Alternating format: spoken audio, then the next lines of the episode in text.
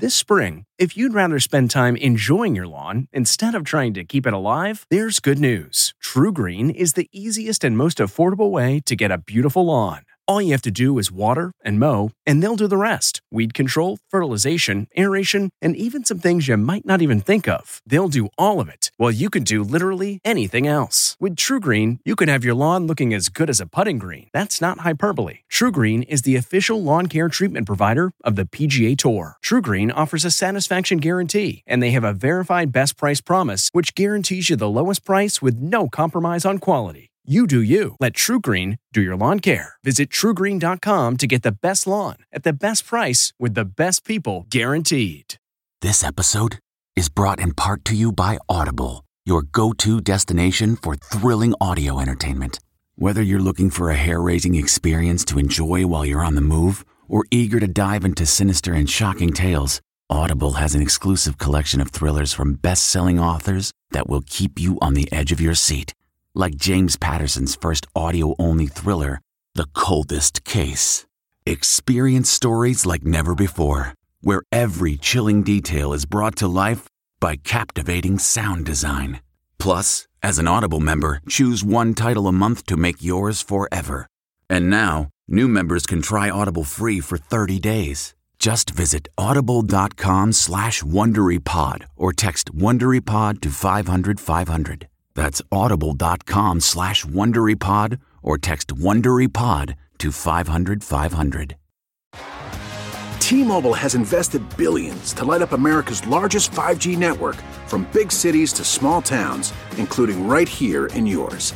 And great coverage is just the beginning. Right now, families and small businesses can save up to 20% versus AT&T and Verizon when they switch. Visit your local T-Mobile store today.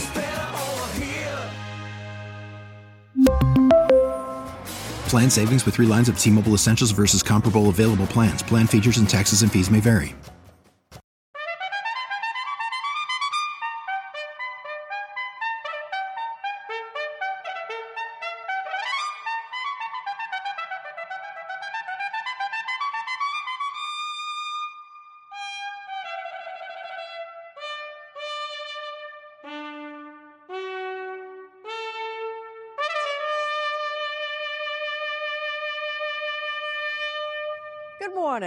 I'm Jane Pauley, and this is Sunday Morning.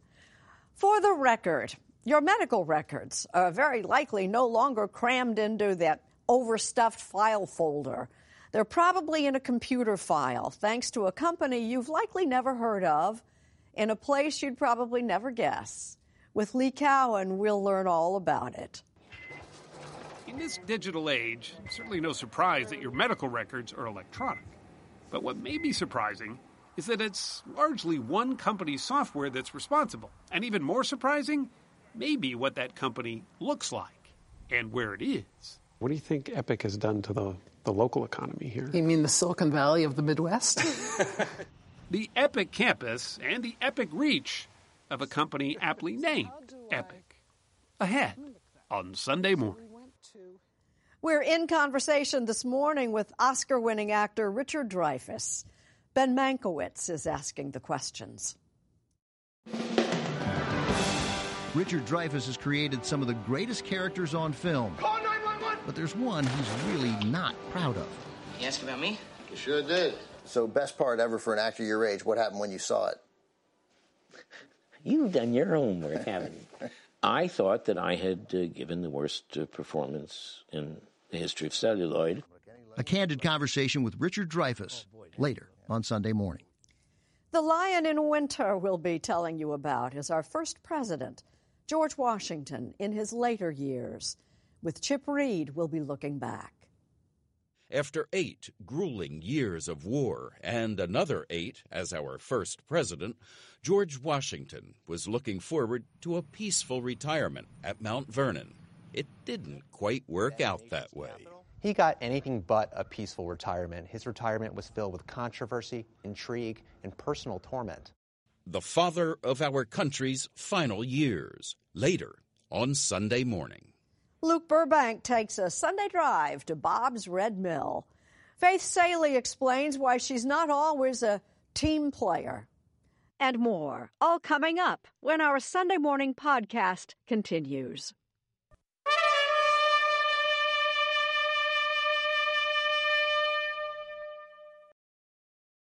While now, we've been hearing about how all our medical records are going electronic. So, for the record, how exactly does that work?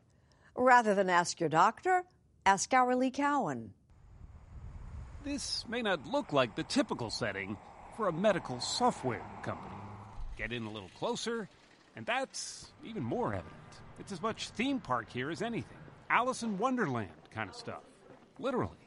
The workspaces here can be in old railway cars or subway cars, tree houses, and gingerbread houses. Even its employee cafeteria looks like a train depot to a land that storybooks are written about. I walked through and was like, what is this? what it is, is the self described intergalactic headquarters of Epic in the middle of the farm fields of Verona, Wisconsin, just outside Madison. If you've never heard of this place, just ask your doctor, because it's Epic software that handles the private medical records of about 60% of the patients in this country, probably yours. One of the things that strikes me is that Epic has such a big reach, mm-hmm. and it really impacts so many people's lives, and yet so many people have never heard of Epic. No. Yes, it's behind the scenes. We haven't advertised, we haven't put out press releases. And I don't know if that was a good thing to do or not. Judy Faulkner is the 76 year old genius behind Epic, a computer software engineer and admitted nerd who built this curious place in her own curious image. Happy birthday to you. A hint of her personality was revealed last year when, to celebrate Epic's 40th anniversary, she dressed like she was back in the 70s again. Well, here's the skinny man. That's far out. She's a little far out, too. Far out in front.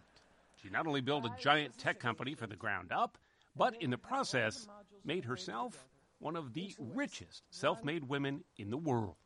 We have to compete with Facebook, Google, Microsoft, Apple, etc. We get a lot of acceptances because people look around and say, I think I'd like to work here.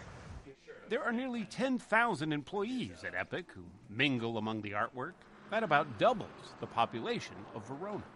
It's a young place, average age about 26. Peg Horner and Nicholas Bostrom could have worked in sunny Silicon Valley, um. but they chose to come to wintry Wisconsin instead. Because, they say, as far as big tech companies go, Epic is doing more than just building phones.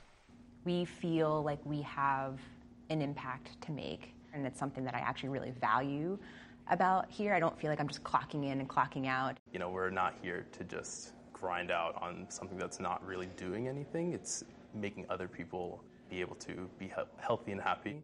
It was 1979 when the company started, in a basement, with just two employees. The goal? To move patient records from overstuffed, dog eared manila folders to digital records, accessible with a click of a mouse. No one had spent much time figuring out just how to get a computer to handle all that data. But Faulkner always had a way with computers, and she engineered a program herself. I used to like when I was a kid to play with clay and make things out of clay. And I always thought of computer programming as clay of the mind. The first time I did something, and there it was on the screen, it was wow. It's very creative. In the decades that followed, it grew from the mundane to a system that is now integral to patient care in nearly every major U.S. health system. Its ubiquity means that you can now go almost anywhere to be treated, and your medical records will likely follow you there. Here's an example of what my test results look like right from here.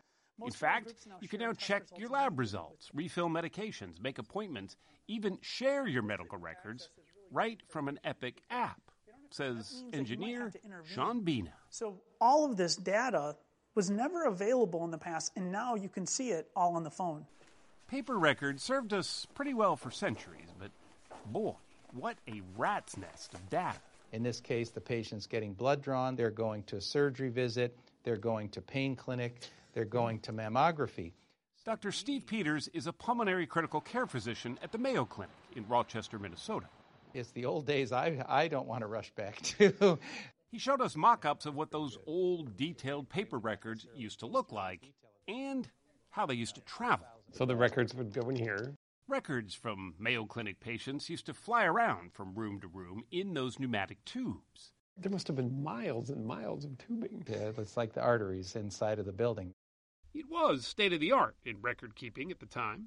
So it does make a certain amount of sense that the Mayo Clinic would end up today being the single biggest client of Epic, spending over a billion dollars over the next several years to integrate its systems. How much is this going to change things? We've been keeping track of the diagnoses of the Mayo Clinic patients since before we had electronic records. But the ability to have it all coming from one source makes it a lot easier. Without good access to data, you really are flying blind. We have them at the head and the foot of the bed. The Mayo Clinic's trauma rooms now have more screens than a Best Buy. Epic's Mallory Hines Roth worked with Dr. Heather Heaton to customize a system that allowed critical patient information to be displayed on those screens all at once. So the data is getting uh, monitored from the patient who's on the table, um, going into their record in the computer, and then being presented up real time. With all that data, though, at your doctor's fingertips, their fingertips can be pretty busy. Too busy, say some. Because of patient privacy, we can't really show you all the data that doctors have to enter on that Epic system, but some tell us it's too much. And if you've been to your doctor lately, you know it can feel like they spend as much time entering data on a keyboard as they do on you. But Dr. Peters says get used to it. It's like blaming the word processor for a homework assignment for a student who has to write a term paper. It is where the documentation has to go. The technology isn't the enemy, it's just the reality. That's correct. Epic is, however, working on a solution that would free up your doctor altogether. One of the things that might be coming down the road, I understand, is instead of having to, to key in everything, you might sort of have the Alexa of medical records. That is correct. And how would that work? The doctor would just say, Hey, Epic, show me Lee's history. And that would come up. And in the end, the doctor would say, Hey, Epic, write my note. And the whole note would be written. I know you don't store the data, but I think some people think you probably do. So, how do you handle the, the privacy concerns if all of this information is out there floating around? Yeah. Um, that is such a good question. I think it always makes sense to be a little bit worried. But I was at a talk once where the man giving the talk held up paper medical records and said it was so easy to put a white coat on, walk into the chart room, and pull out any records he wanted and walk out again. Computerization is probably a safer way to do it. Not a perfect way, not 100%, but safer. In a place with a stairway to heaven and an elevator to hell, there's no shortage of imagination here at Epic. Medical records don't really sound all that fanciful. But here, and in Judy Faulkner's mathematical mind, anything seems possible. Really, it's technology and software development working together. Hmm. I'm waiting for the decoder ring to come out.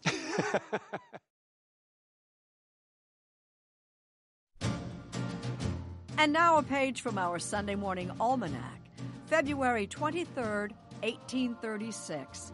For God and for freedom, a man more than willing to die.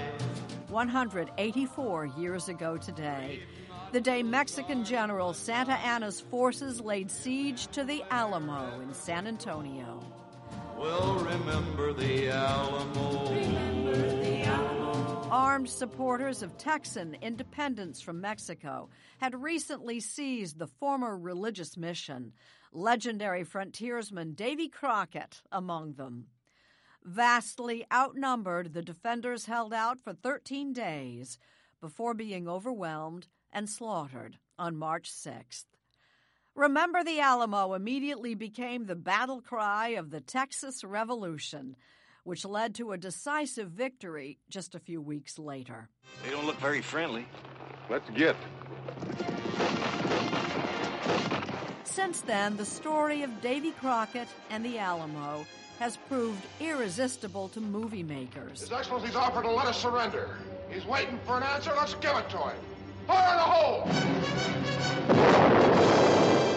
From the 1950s Disney version with Fess Parker to the 1960 movie with John Wayne Santa Anna didn't have much respect for us today.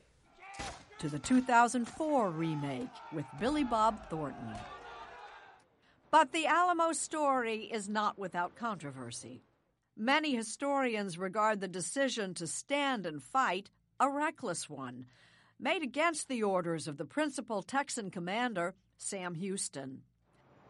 Still, in 2018, the Texas State Board of Education rejected calls from educators and historians who wanted to change school textbooks, which referred to the Alamo defenders as heroic.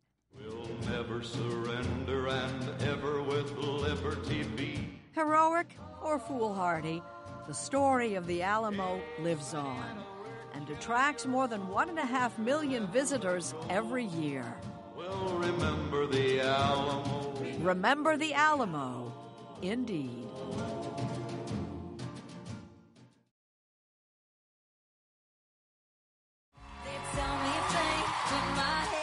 A milepost by which to remember last week. A not at all secret change of course for struggling lingerie retailer Victoria's Secret. L Brands, the company that owns the chain, announced it's selling controlling interest to a private equity firm for $525 million. Declining viewership put an end last year to the long running TV fashion show, and retail sales have been in a slump as well. The brand is embedded in the past, analyst Neil Saunders told the Associated Press. It was always about men feeling good. It should be about making women feel good about themselves. Milwaukie, Oregon is our destination this morning. Home office of a man whose success is all about starting over. Luke Burbank is at the wheel. If you've strolled down the aisle of a grocery store recently, you've probably seen him staring down from a bag of flour with his white beard, trademarked hat, and slightly quizzical look. It's the face of Bob Moore, founder of Bob's Red Mill. What do people say when they come up to you, like, you know? Uh, oh my uh, gosh, I got your picture in my cupboard. oh, I know. There really is a Bob. And the other thing is, is you're not dead, you know? Not only is he not dead, but at age 91, he's thriving. Bob Moore is an unexpected celebrity in the whole natural and organic foods industry. Yeah, yeah, turn around. You're, you're on CBS. if I had my life to live over, I would have started way early in this business. Really? Yeah, I mean, you know, I started in the middle of my life. Moore was in his 50s in Southern California working at gas stations and auto centers when, on a whim, he walked into a library and picked up a book that would change the course of his life. I still read this about three times a year. The book, John Goffe's Mill, tells the story of a man who, without any prior experience, purchases and rebuilds an old grain mill. It inspired Moore to do the same. Had the thought of running any kind of a milling operation ever crossed your mind? Never. Never. I know it's crazy. A crazy idea that eventually led Moore to Milwaukie, Oregon, where in 1978 he and his late wife Charlee set up Bob's Red Mill. Stone ground. That's the only way flours and cereals are ground at my mill. More than 40 years later, the company has come a long way, grinding out more than 400 products that are sold in more than 80 countries. Now you need to stir that. Okay. But if there's a signature product that Bob makes, a sort of favorite child, it would have to be his oatmeal. How many years have you been eating this for breakfast for? Oh, my mother fixed this stuff. So You know, I didn't 90 know. years, Yeah. give or take. Yeah. And you're not tired of it yet. You don't get tired of the good food. Come on. Mix in some simple, healthy ingredients, you know, flaxseed, banana. I'm going to have it the way you're having it. This is milk. And it turns out you've got a recipe for success. There you go. All right. Eat away, my friend. Cheers. Cheers. Yeah. I think you should like this. Mm. That has so much flavor in it. Mm. I mean, for something that is made of relatively simple components. Mhm.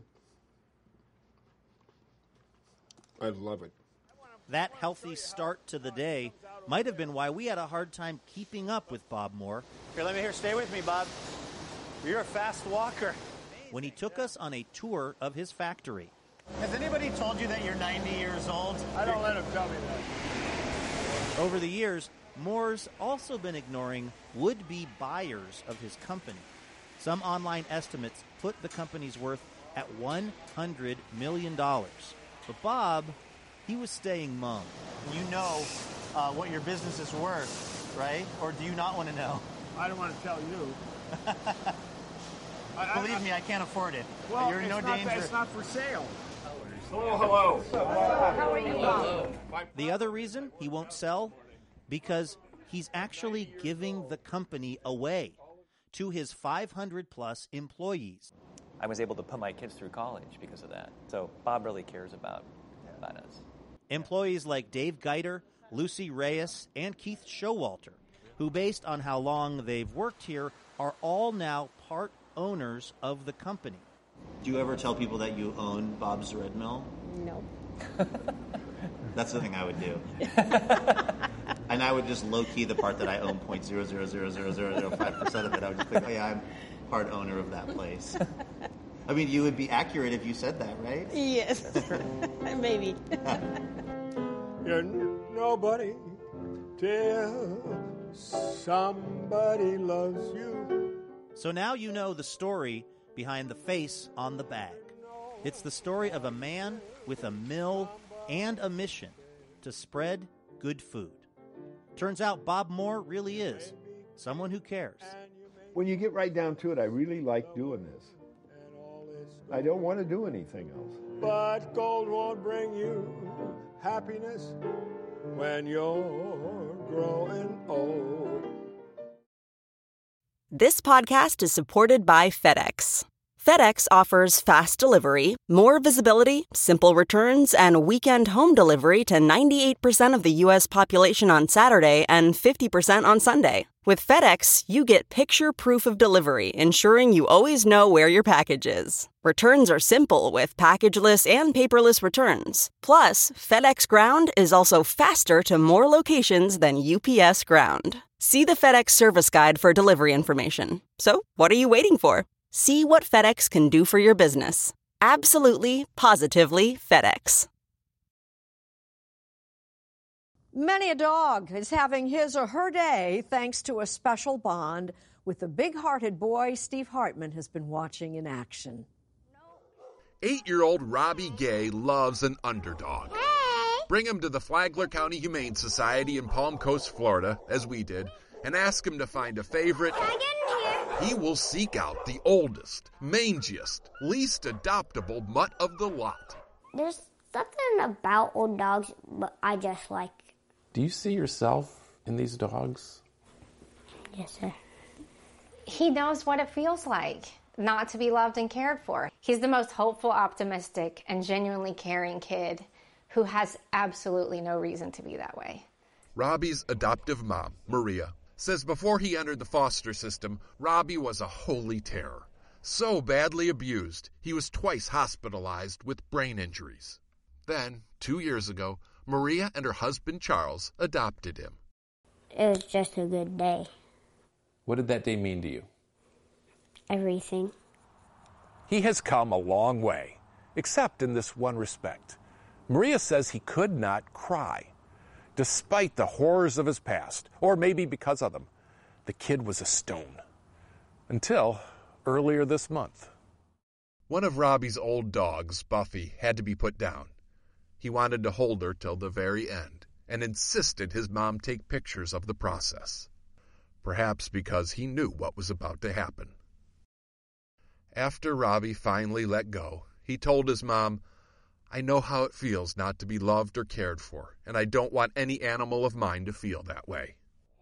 Nor does he want any foster kid to feel that way. Because people don't want older people and older dogs. They only want babies and puppies.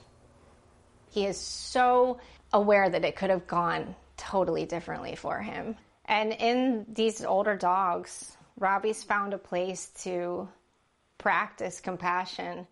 Someday, Robbie wants to adopt older foster children himself. Go up and knock on the door. But until then, to show his commitment and do what he can, he has vowed to adopt as many old dogs as his parents will allow. Do you love her? Today, it's a lame, snaggletooth Shih Tzu named Molly. Molly's owner had to go into assisted living, but now Molly has a new home, thanks to the sweet little boy who sees his reflection in the eyes of the suffering.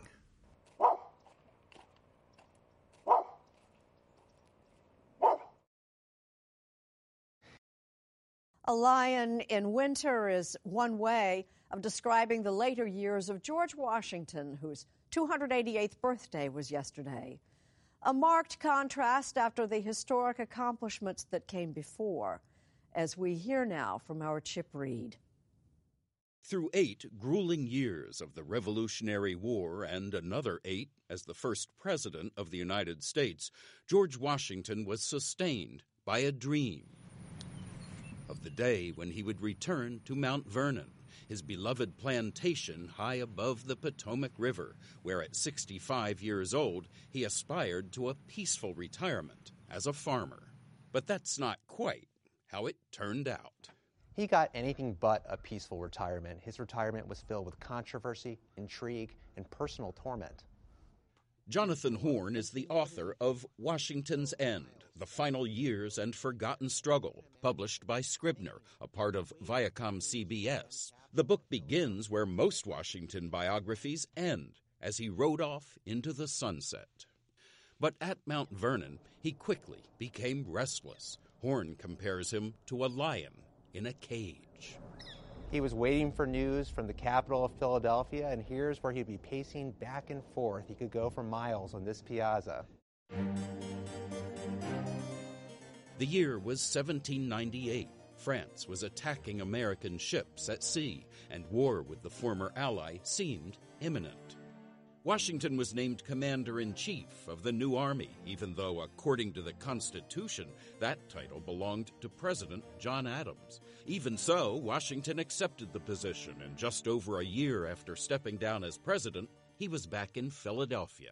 So he just couldn't let go. It was really hard to let go. He had created this country. This country is his legacy, and he's worried about what's going to happen to it. His prized reputation took a beating as enemies, including former friends Jefferson, Monroe, and Madison, condemned him for acting like a king. So that should dispel the idea that all of our founding fathers were good friends. In a remarkable parallel to today's politics, Washington's Federalist Party accused France of meddling in the presidential election at the request of Jefferson and his fellow Republicans. The so called quasi war with France soon cooled off, and Washington returned to Mount Vernon. Though he was just 66 years old, he was plagued with a series of torments, including his health. As Horn writes, his hands are not as steady as they once were. His back stoops. His hearing has weakened, but not so much that he does not hear the whispers about his senility. His memory, always bad, has become worse. His vision has declined. But perhaps worst of all, his teeth were gone replaced by dentures not made of wood, as the old story goes, but of ivory, animal teeth, and human teeth, possibly from enslaved people he owned. It's no wonder Washington rarely smiled. What was his relationship like with Martha Washington in these final years? Well, by this time in his life, he'll tell you that marriage is the great joy of life. But he and Martha were raising two grandchildren from her first marriage, and even the father of the country struggled to keep up with the demands of parenthood. He's constantly disappointed by Martha's grandson, George Washington Parke Custis. He keeps dropping out of schools. The boy promises to do better. He never actually does. Despite his good relationship with Martha, he still appeared to have strong feelings for Sally Fairfax, a married woman he had loved in his youth. We know that because he wrote a letter to Sally Fairfax. And he said all the things he had done in his life since then had not brought him as much joy as the time he spent with Sally Fairfax as a young man. Other family secrets may be lost forever because, tragically for historians, Martha burned almost all of their letters to protect their privacy. What did this place, Mount Vernon, mean to George Washington? Well, this was home for him. It was his sanctuary. Doug Bradburn, president and CEO of Mount Vernon, says despite all the challenges, Washington did fulfill some of his dreams here. He became a pioneer of modern farming, experimenting with seeds and fertilizers, and he built one of the nation's largest whiskey distilleries. So, where are we now? Well, this is Washington's study. His study? Yes, I like to call it his man cave. I mean, this is where he loved to do his work. Massive correspondence, corresponding with people all over the world. Successful as he was, it's important to note Washington never would have done well as a farmer and businessman without the 300 plus enslaved people who toiled at Mount Vernon. Bradburn says that during the war, Washington's views on slavery changed, in part due to the heroism of black soldiers. He hopes there's some way that legislation will be passed to end slavery. But his actions sometimes contradicted his words. According to Horn's book, Washington said that getting work out of his slaves sometimes required a little of the overseer's whip. He remained a slave owner until his death. This is the George and Martha Washington's bedchamber here. Is this where he actually died? This is where he died. This is the actual bedstead that he died in. And sadly, what a grim death it was. From a throat infection easily cured today with antibiotics. His doctors repeatedly bled him, the practice at the time, of about five pints of blood, which only made him weaker. He basically suffocated to death. The father of our country suffocated to death. It's a brutal way to in go. his bed.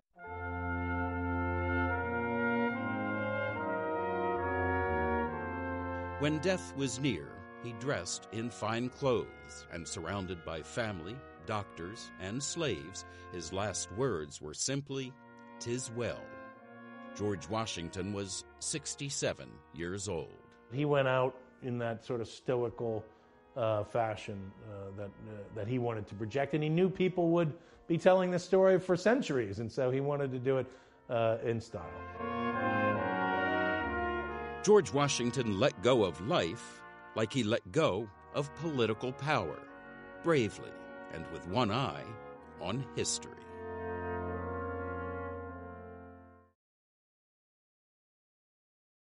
I play the guitar in the middle of the night whenever I cannot sleep, and I meditate every morning, complete with chanting and burning incense. So if you've got to walk around, I'd appreciate a little tiptoeing. Also, I sleep in the nude. A buffo. It's Sunday morning on CBS, and here again is Jane Pauley. Richard Dreyfuss boasted of bearing all in his Oscar winning performance opposite Marsha Mason in the movie The Goodbye Girl. So, how revealing will he be in conversation with our man in Hollywood, Ben Mankiewicz? Let's find out. So, because we know each other, and I, I think you uh, like me, I think, I'm not sure, um, and we have many accomplishments to talk about, I would like to start uh, with failure. That's the way I usually start things. Producers in London. Yes.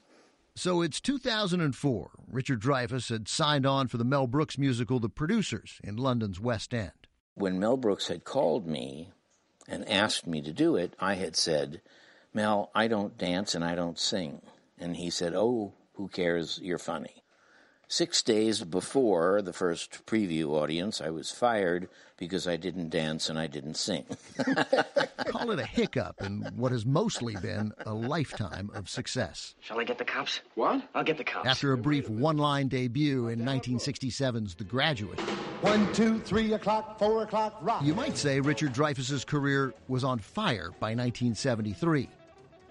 George Lucas directed him in American Graffiti, Now take it. along with a few other big names Uh, We're leaving in the morning, all right? Ron Howard, We're leaving in the morning. Harrison Ford, Hey, Don, why don't you come on ride with me? Who are you? Do you know me? and then Steven Spielberg called. How do you know me? Steven had called me and said, I want to meet you about Jaws. Don't read the book. To this day, I've never read the book. That's how good an actor I am with directors. he didn't want you to have any uh, preconceived notions about Yeah. how the character should be. yeah. And he told me the story, and it was exciting. He said, You want to do it? And I said, No. He said, Why? And I said, Because I'd rather watch this movie than shoot it. Because I'm an idiot. There's really no other explanation. I'm pretty stupid when it comes to certain things. He's not going to help me. In a million years, the man is not going to help me. After turning Spielberg down, Dreyfuss landed what he thought was the best part ever written for an actor his age The Apprenticeship of Duddy Kravitz. Dingleman is fighting me for this land. So, best part ever for an actor your age. What happened when you saw it? You've done your homework, haven't you?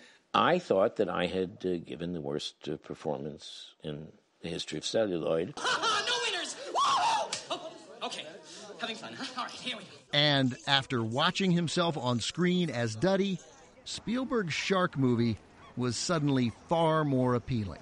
Hello. Hello, Beck. You thought the performance in Duddy Kravitz was so bad, you reversed your decision of saying no to Jaws and said yes to Jaws. Yes. I turned it down twice. I saw Duddy Kravitz. I called Steven and begged for the part. You were terrified that Duddy would end your career. Yeah. Yeah. So he got on Spielberg's boat. And while they were still filming Jaws, Dreyfuss started lobbying for the lead in Spielberg's next big film Close Encounters of the Third Kind. I decided that I would badmouth every actor ever born that could possibly play that role. And I did. Uh, Those actors were? De Niro, Pacino, you name it. what it. would you say about De Niro? I mean, I get it. I it's not- said, I said, De Niro has no sense of humor. Pacino's crazy. and I, I would just walk by his desk Right, right. and go, Yeah. you know, Gene Hackman's impossible to work with. yeah.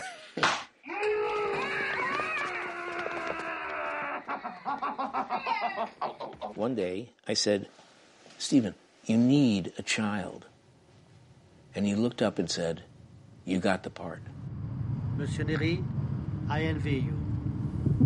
Close Encounters was a game changer in Hollywood. But for Richard Dreyfuss, the other film he made in 1977 would be even bigger. May I come in? Doors open. Are you decent? I am decent. Do you realize it is three o'clock in the morning and my daughter. Jesus Christ, you're naked. a screen adaptation of a Neil You Simon said play. you were decent. I am decent. I also happen to be naked. One morning, a friend of mine calls and says, Did you hear that Bobby De Niro got fired this morning? This is the movie he did right after Taxi Driver. Right. And Mike Nichols was directing Bogart Slept Here. Oh, I don't like it, and I don't think I like you. Because I'm an actor? Coupled with your personality. Long story short, Bogart Slept Here became the goodbye girl. Elliot. Oh, yes, call me Elliot. I've already bitten your neck. Elliot, I am praying to God this is all gone in the morning. The morning. hell you are. Meet me in the kitchen tomorrow night. Dress casual. The chemistry between Dreyfuss and Marsha Mason dazzled Neil Simon, won over the audience, and impressed Oscar voters. If you're ever up for an Academy Award, I promise you I'll keep my fingers crossed for you. What is it about you that makes a man with 147 IQ feel like a dribbling idiot? I don't know. My agent called and said, You've been nominated for The Goodbye Girl. I went, Wow. And then I said, Who else is nominated? Woody Allen, John Travolta, Marcello Mastroianni, and Richard Burton. And I went, I'm going to win. And my agent went, Right. And I said, I'm going to win. John Travolta was too soon. That's right. No question. Richard Burton had just passed the hump. If he had been nominated the year before, they would have given it to him in a second, and we all would have stood up and given him a standing ovation. No one was ever going to give Marcello Mastroianni the best actor, and no one was going to give Woody Allen best actor because it was the year of Annie Hall. They was going to win he Best was gonna Picture, win everything else. Screenplay, director. Right. Right. Yeah. So I said, I'm going to win. And new heavyweight champ, Richard Dreyfuss! What actually impresses me most about you is you have all this wild success from like 73 to 78, and you get a substance abuse problem, and you get a famous one because you, you're famous, and you recover from that, right? I imagine incredibly difficult process. I could tell you all kinds of things that you don't have time for, but I decided to be a better person. And I think that that's a legitimate goal. And I like that about me. That includes forgiveness. Bob, your behavior is completely inappropriate. Dreyfuss has publicly told a story about a longtime beef with Bill Murray that began on the set of 1991's What About Bob? When Dreyfuss says that Murray, drunk, threw an ashtray at Dreyfuss's head, it missed. Is it just you and me, or is it you and everybody? Now Dreyfuss has stopped telling that story, and he says he's ready to forgive. I haven't done it with Bill, and I will. We've never crossed paths. And one day I will write him a note and say, as far as I'm concerned, it's over. Dreyfuss is 72 now, living in San Diego. You can still see him in upcoming movies, but you'll never see his Oscar out on display in his house. I literally walked into your house here, into the room where we're taping this, looked at the wall, and said to the producer, Where's the Oscar? Did you? Of course, yeah. yeah. Where, where's the Oscar? uh, oh, this is great. The Academy Award for Best Actor for 1977. Academy of Motion Picture Arts and Sciences. Yeah, it's heavy. And it's also cold. And he's naked. He is freezing. I'll put him back where he goes, right next to the orange juice and the smoked whitefish, whitefish salad. salad. Yeah. After a career facing down sharks, aliens, and his own demons, Richard Dreyfuss has somehow managed to stay cool. Wow. Back to our own time and a currently popular buzzword that has Faith Salie teeming with annoyance. Hi, team. I'm going to need your help unpacking and drilling down on a word that's getting some increasingly indiscriminate use. And, team, that word is team. Are you part of a team at work? Do you get emails that start with team and hear people say, let me run that by my team? What is a team exactly? Let's go to the dictionary. A team is defined as a number of persons associated in some joint action. It's also two or more animals harnessed together to draw a vehicle, which gets to the heart of why some might object to being called team. It can feel a little non-consensual. Like, if you're just told you're on the team, did you sign up? Did you try out? Were you drafted? Or harnessed like an ox? There is no I in team, but there is a me, and me not so sure how I feel about all this. If you're a boss or a leader, as corporate America would prefer you to say, it feels better to call the people who work for you team rather than calling them staff or direct reports or minions. Colleagues is formal. Folk sounds folksy. Comrades? Peeps? Squad? Y'all? All y'all? What did we used to say before team? You guys? I applaud leaders who want to be collegial and egalitarian, but throwing out the T word can also be self-serving. Yes, it enrolls your coworkers, but it also creates plausible deniability. If you say team, it makes everyone responsible. And it sure is useful to postpone making decisions or deliver bad news when you can blame it on the team. Maybe we back away altogether from the sports metaphor? I love musical theater. Why don't we replace team with ensemble? I did have a hair and makeup team today. This is what I looked like before. We've got a great group here at Sunmo. When you work here, you get to call it Sunmo. But we don't call ourselves a team. I guess because there's an I in Sunday morning. Gosh, maybe if we did call ourselves team, we'd get so much more done. Like, we'd need more Sundays every week just to air all our shows. Oof, I'm too tired to be on a team.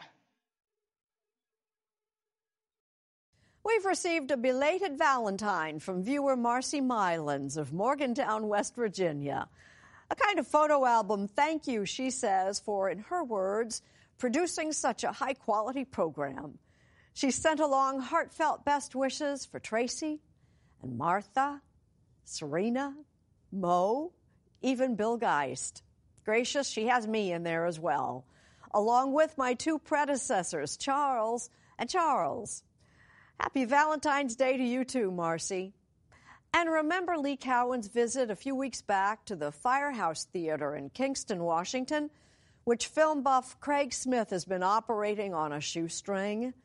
We've word that his GoFundMe page has received more than $213,000 in small donations from some 5,000 of you movie lovers, saving the theater and keeping the projector and Popcorn Popper on.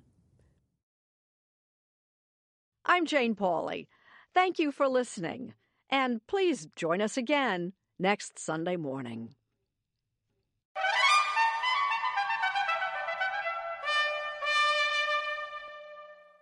If you like CBS Sunday Morning with Jane Pauley, you can listen early and ad-free right now by joining Wondery Plus in the Wondery app or on Apple Podcasts. Prime members can listen ad-free on Amazon Music. Before you go, tell us about yourself by filling out a short survey at wondery.com/survey.